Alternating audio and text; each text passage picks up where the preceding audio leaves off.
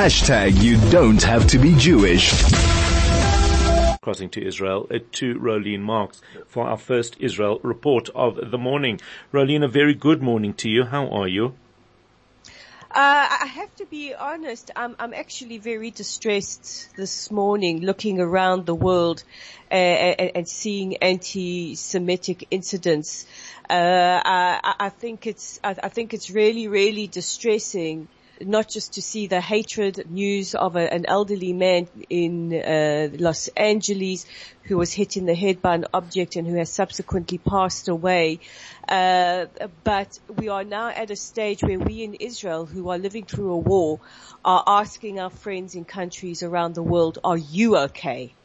Yeah, uh, in fact, I saw somebody tweeted that from the UK to say how bad are things here for us in London when people in Israel in a war zone are checking in with us. It, it, it's just a remarkable thing that to some extent, and, and I am hearing this conversation with Jews that I speak to around the world saying, well, you know what, it's probably just safest in Israel. Now this is a place that's having rockets uh, launched at you on a, uh, I wouldn't say hourly anymore, but at least daily basis.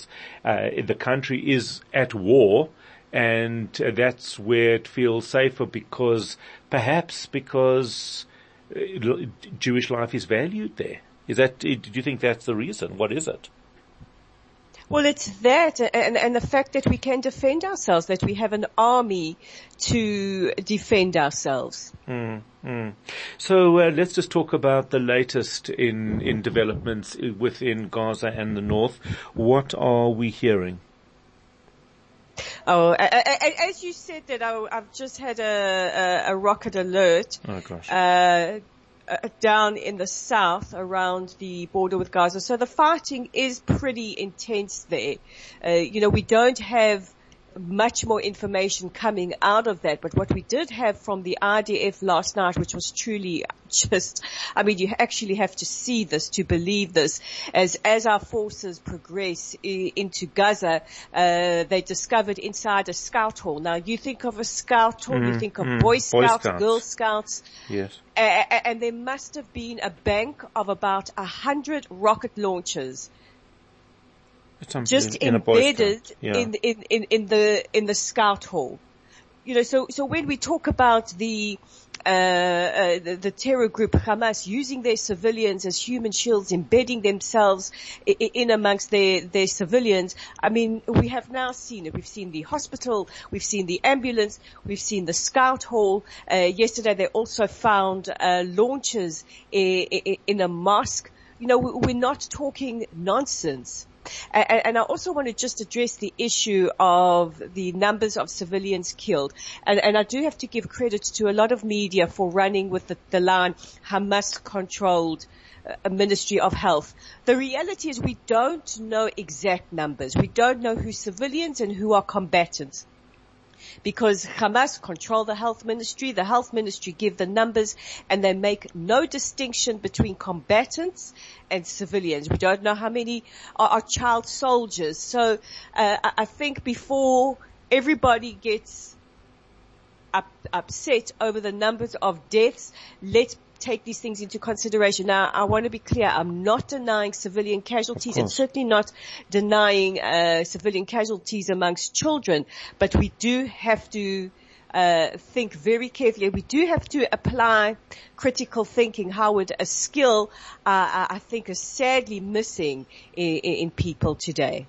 So yeah, and and uh, but so the reality is, and that's the argument that that we have on social media is is there just doesn't seem to be a willingness to even actually listen to any form of facts just don't matter. It's all about this emotive emotive speak. And when you're hearing figures like 10,000 civilians in Gaza killed of, over which, uh, you know, of which 140% of them are children. Okay, I made that 140% up, but I think everything is made so up. So did Hamas. Exactly.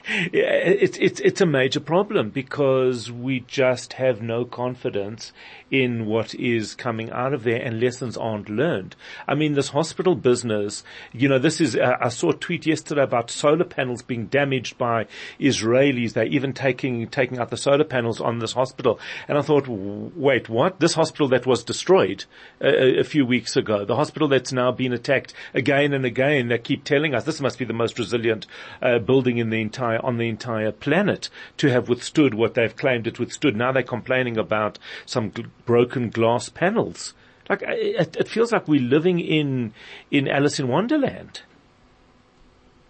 Well, that's that's exactly it, and it's not just with regards to Gaza, where people seem to have lost their, their ability to apply critical thinking, and you can hear I'm starting to get uptight. It's with everything as well. You know, when you get information, uh, stop for a minute. Don't just consume.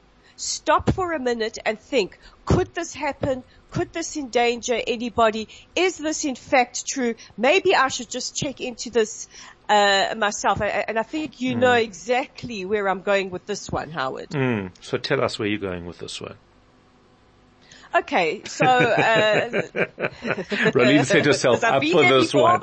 exactly, before, but it's but important. It to be said again. Go for These it. WhatsApps that circulate saying my son who's in Givati and is in Gaza said this and this prayer and this is what's happening now at the moment. Everybody please drop what you're doing and, and, and pray. First of all, here's a very important piece of information. You're not going to hear from our soldiers in Gaza. That's just a fact.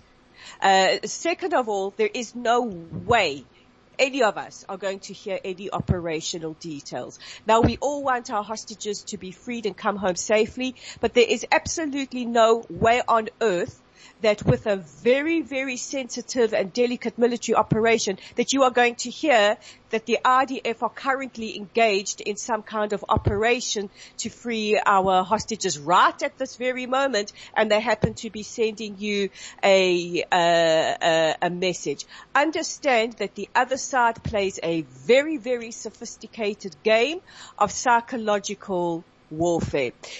Anything to do with units, positioning, military tactics, operational information, you're not going to hear. So when you get these types of messages, delete them. We don't know where they originate and they potentially could put our soldiers, our soldiers who are risking their lives for us in a lot of danger and I think it can't be said more strongly uh, or strongly enough.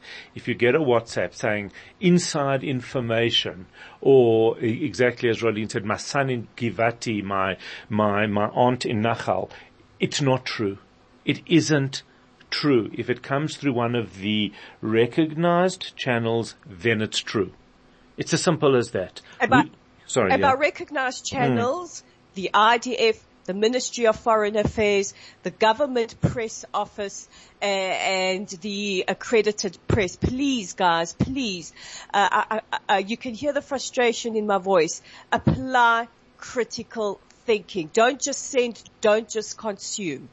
And I think what's important as well is that we are all living at such a, a, a, an incredibly high level of anxiety. Most people that I speak to who are, are concerned about Israel are not sleeping.